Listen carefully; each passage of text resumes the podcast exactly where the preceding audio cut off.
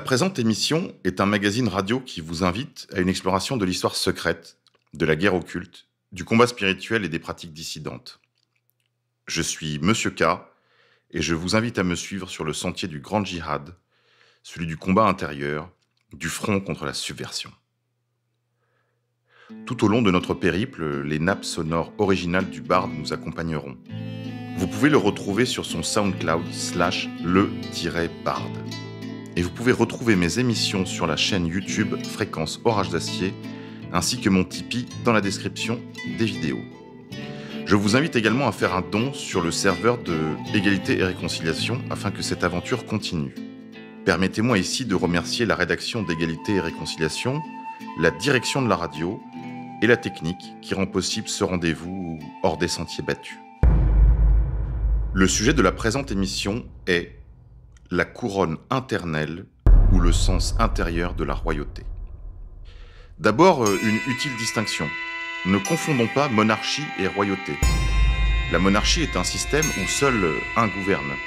La royauté, et comme l'écrit le regretté Vladimir Volkoff, ne se discute pas plus qu'une montagne ou un météore. Au mieux, elle se contemple. Elle est inséparable de ses coordonnées historiques ou géographiques, et la royauté est un ensemble d'institutions dont l'une, la centrale, est monarchique. C'est un ensemble de corps constitués, de traditions, de lois écrites et non écrites, et surtout de personnes humaines groupées dans un certain ordre. La monarchie a des avantages et des inconvénients. Elle peut être plébiscitaire, euh, issue d'une victoire comme euh, celle de l'empereur Napoléon Bonaparte, ou d'un coup de force, d'un référendum. Elle a pu être établie du jour pour le lendemain et disparaître comme elle est survenue. La royauté, quant à elle, suppose un mûrissement, un consensus. Et si une monarchie peut être constitutionnelle, comme en Angleterre, au Danemark, en Espagne ou en Belgique, la royauté est normalement à elle-même sa propre constitution. La monarchie ne se confond pas avec la tyrannie, pas plus que la royauté ne se confond avec la dictature. Depuis Platon et sa hiérarchie des régimes politiques, nous savons que la monarchie, et la royauté plus encore, sont aux antipodes de la tyrannie. Le régime qui prépare les voies de la tyrannie, classiquement, a toujours été la démocratie, ou le pouvoir du nombre. La royauté doit aussi être séparée de l'empire, car tout empereur, au fond, prétend à l'empire du monde, et ce n'est que temporairement qu'il accepte des limites à l'étendue de ses possessions. Maintenant, demandons-nous, qu'est-ce qui fait un roi? Le premier élément qui constitue la royauté est le pouvoir, le pouvoir monarchique. La puissance multipliée par la durée fonde la légitimité. Un prince sans pouvoir n'est pas un roi. Les symboles mêmes de la royauté, hormis la couronne, la main de justice, l'épée, le sceptre, sont des outils, des objets, des symboles de l'agir, de la force.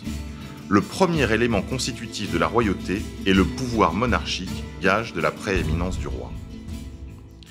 Le second élément est le sacré. D'autres ont tenté de squatter le sacré pour y puiser une légitimité charismatique. Pensez aux reliques et aux mausolées de Lénine, aux autodafés de Nuremberg ou au panthéon des républicains français, entre guillemets. Si l'on regarde avec attention les éléments distinctifs de la royauté française, comme par exemple la qualité thaumaturgique des rois qui guérissent les écrouelles, le roi te touche, Dieu te guérit, le sacre de Reims, appliqué au moyen d'une ampoule de saint crème miraculeusement apportée par la colombe du Saint-Esprit lors du baptême de Clovis, ou encore le titre d'évêque du dehors, porteur de l'anneau des princes de l'Église par tous nos rois. Nous avons là une belle illustration du sacré comme élément constitutif de la royauté. Comment ne pas penser également à l'épopée politique et spirituelle de Jeanne d'Arc? Prenez garde à ce que vous dites, nous ne sommes pas les bienvenus. Le sacre lui-même décalque du sacre des rois d'Israël par Samuel, leur conférait véritablement une puissance spirituelle transformatrice. Ainsi est-il écrit, après que Samuel ait répandu l'huile sacrée sur la tête de Saül, ouvrez les guillemets, par cette onction, Dieu te sacre chef d'Israël. Dès lors, le roi apparaît comme un vassal de Dieu qui, ouvrez les guillemets, change sa nature profonde. Tant et si bien que l'esprit divin s'empare de lui, ajoute l'Écriture. Les exemples dans les autres royautés d'Europe et d'ailleurs surabondent.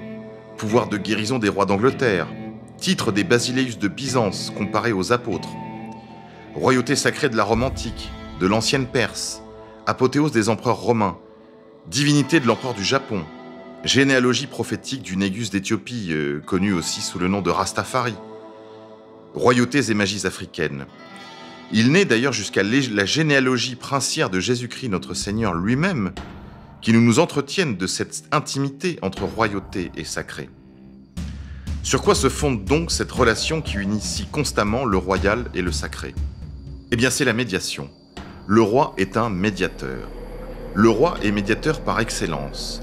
Horizontalement, entre les corps constitués, les groupes d'intérêt, les fonctions, les factions, les individus eux-mêmes.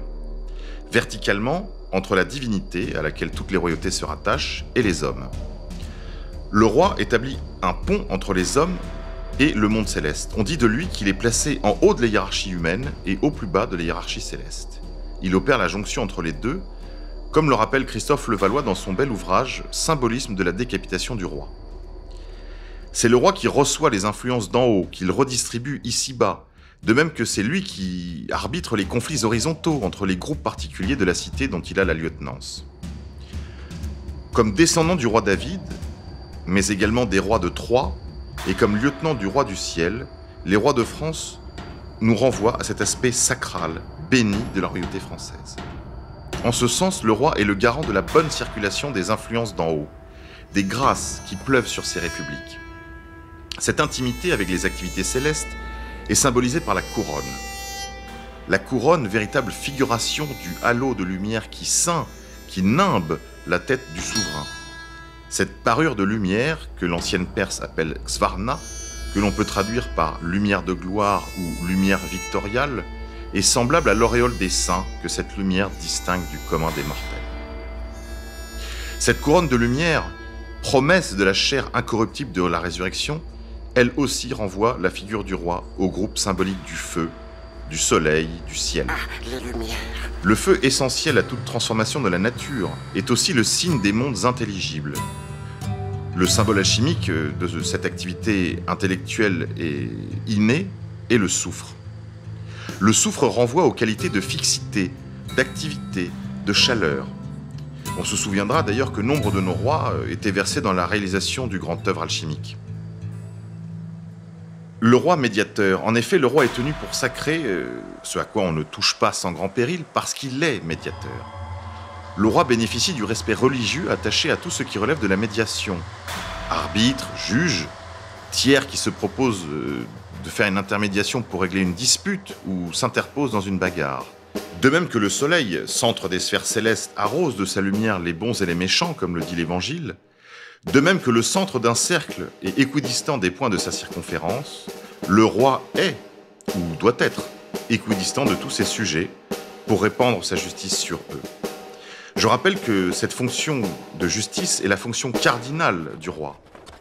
Que le seigneur de la terre noire s'avance! Justice lui sera faite! Pensez au bon roi Saint-Louis rendant sous son chêne la justice à Vincennes, réalisant en cela le projet platonicien décrit au quatrième livre de la République, traitant de la justice comme fonction cardinale du politique. Le roi médiateur est le lien géométrique de l'harmonie des contraires. Il est la clé de voûte de l'édifice sociopolitique. La clé de voûte, cette pierre sans laquelle l'édifice s'écroule et qui répartit les charges. Pensez aux audacieuses cathédrales gothiques, où la clé de voûte maintient en place par la poussée des arcs-boutants qui s'équilibrent en elle.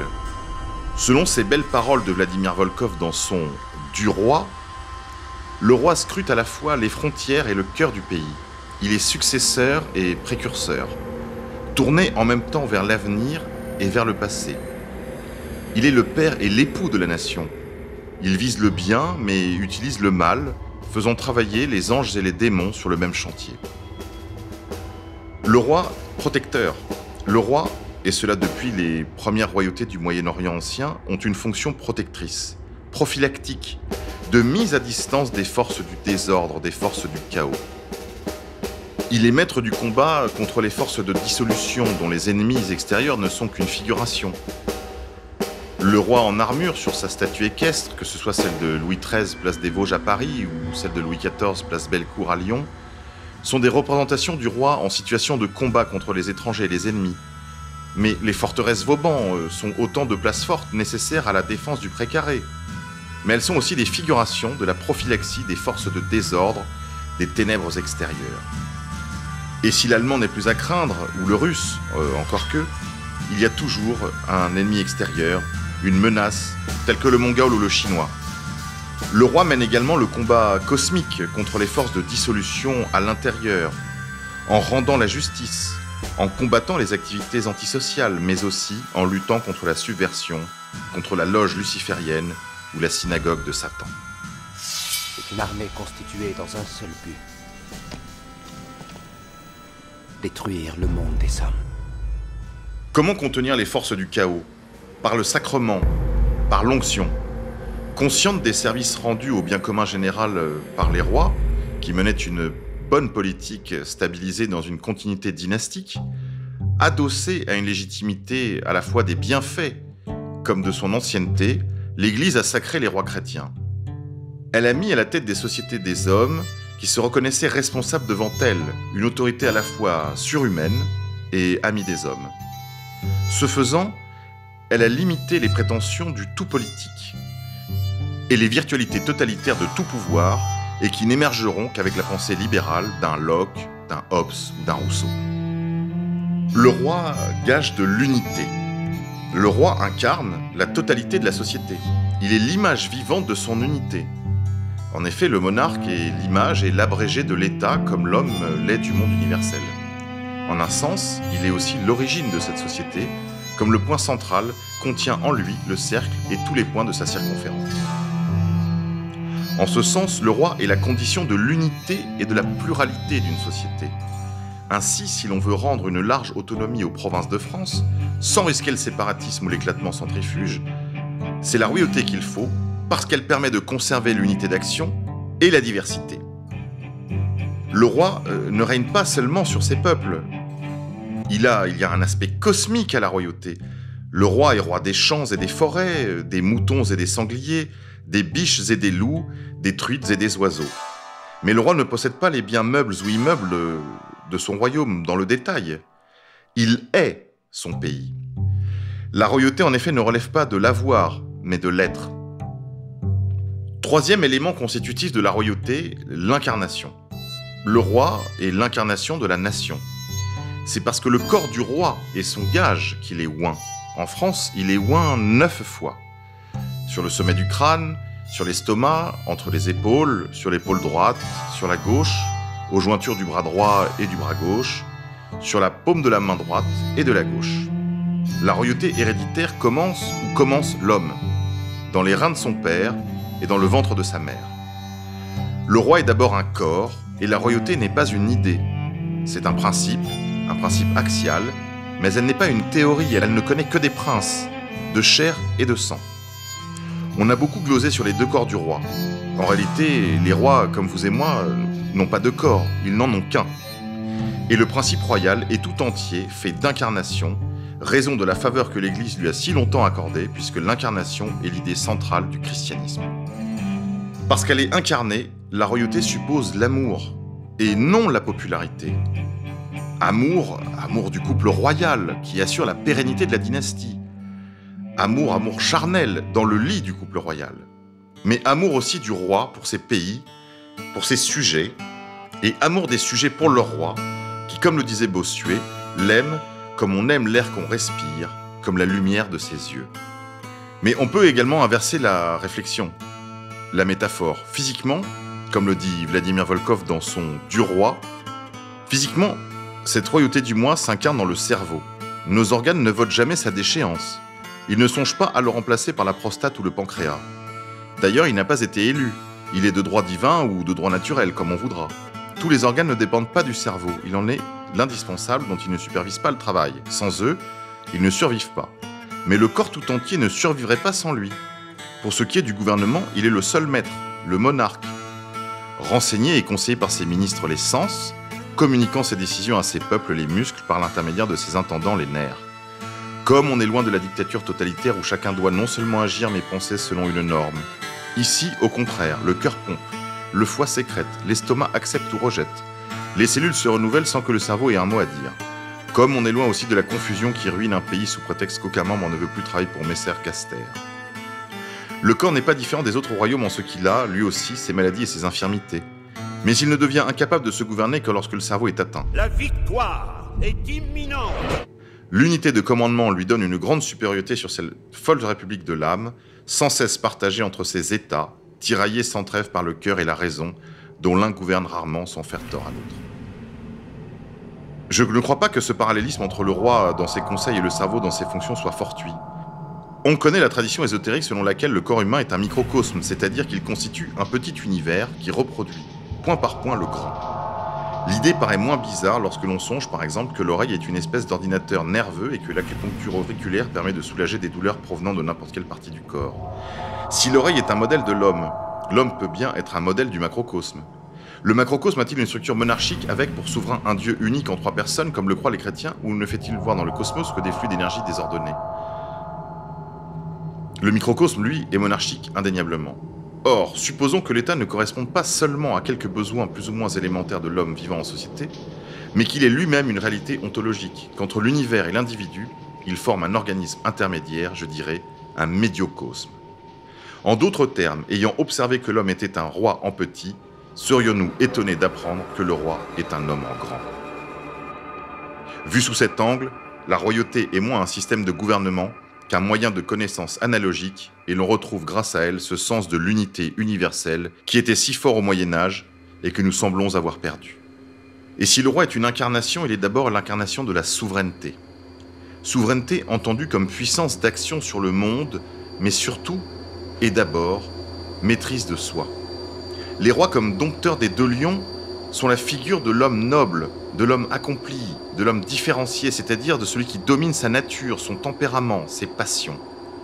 Modèle d'apatheia, absence de passion, le roi incarne à la fois le lion immobile autour duquel s'organise le bal de la vie et de la mort, le point invariant, la stabilité, l'axis mundi.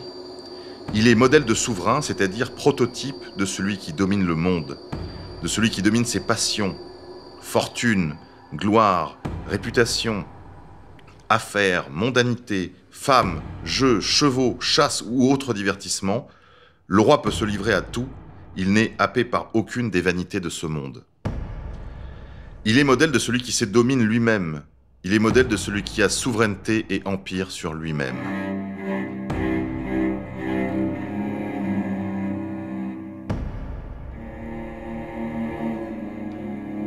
Avant de nous quitter, un mot tout de même sur le sens de la décapitation du roi et plus généralement du régicide. La décollation peut être un rite de passage comme lorsque l'on frappe la nuque d'un écuyer qui est élevé au rang de chevalier. C'est ce que mime la pose de l'épée sur les épaules et le coup dans la nuque, accompagné de la phrase « Réveille-toi du sommeil de la malice et veille dans la foi du Christ ». Rite de passage, rite de mort et de résurrection, la décollation peut être une mort avant un nouveau recommencement. Dans le cas de l'exécution de Louis seize, on peut voir à l'œuvre un rite véritablement sacrificiel, satanique même, puisqu'il consiste à tuer non seulement le roi, mais aussi le père. L'esprit des Lumières. La décapitation de Louis seize, le vingt et un janvier dix-sept cent quatre-vingt-treize, est un retranchement de ce qui symbolise la tête, la connaissance, la direction. Ce qui veut dire qu'elle affecta tout le corps social, au point de faire dire à Balzac, des décennies plus tard, qu'en décapitant le roi, c'est tous les pères de famille qu'on avait mis à mort. Et Louis-Philippe d'ajouter qu'en tuant Louis seize, on avait également tué le respect. Les révolutionnaires ne cherchaient pas à frapper un individu, ni un homme politique, ni même un programme, mais un principe. Un principe opposé aux idées révolutionnaires, c'est-à-dire à, à l'aile marchande de l'antéchrist. C'est bien sûr une rupture avec le passé que cette décapitation de Louis seize. Rupture du passé avec le passé, mais aussi avec ses leçons pour livrer la politique aux nuées de l'idéologie et de l'utopie, qui finira dans le donjon de Sade des camps d'extermination soviétiques. Mais c'est aussi une rupture avec les mondes célestes. C'est la rupture de l'Axis Mundi, qui ouvre la voie à une société désaxée littéralement. À ce sujet, je vous recommande la lecture de l'ouvrage d'Arnaud Aaron Upinski, La tête coupée, aux éditions B I F, probablement l'un des livres les plus importants de la fin du vingtième siècle. La perte de la royauté extérieure, cette acéphalie, Ce corps qui bouge alors qu'il n'a plus de tête entraîne aussi la perte de la royauté intérieure, celle qui réside dans les êtres humains, qui dirige les corps et guide les existences. L'homme est une petite monarchie, l'intellect est le roi, tout le reste doit lui obéir, disait Jean d'Espagne. Sans le roi, rien ne dure, tout s'effrite. Cependant, le vingt et un janvier, si le roi est mort, si un prince est mort, le principe, lui, demeure. Tant qu'il y aura un prince aux abords du royaume, comme Aragorn, fils d'Arathorn, une régénération est possible. Alors ce qui a été rompu pourra être renoué. Ce qui était stérile redeviendra fertile, et ce qui est mort sera revivifié. Alors, comme le criait l'ancienne France, crions à nouveau, vive le lys, loin la bête, fleurisse le verger. Vive le lys, loin la bête, vive le lys, loin la bête.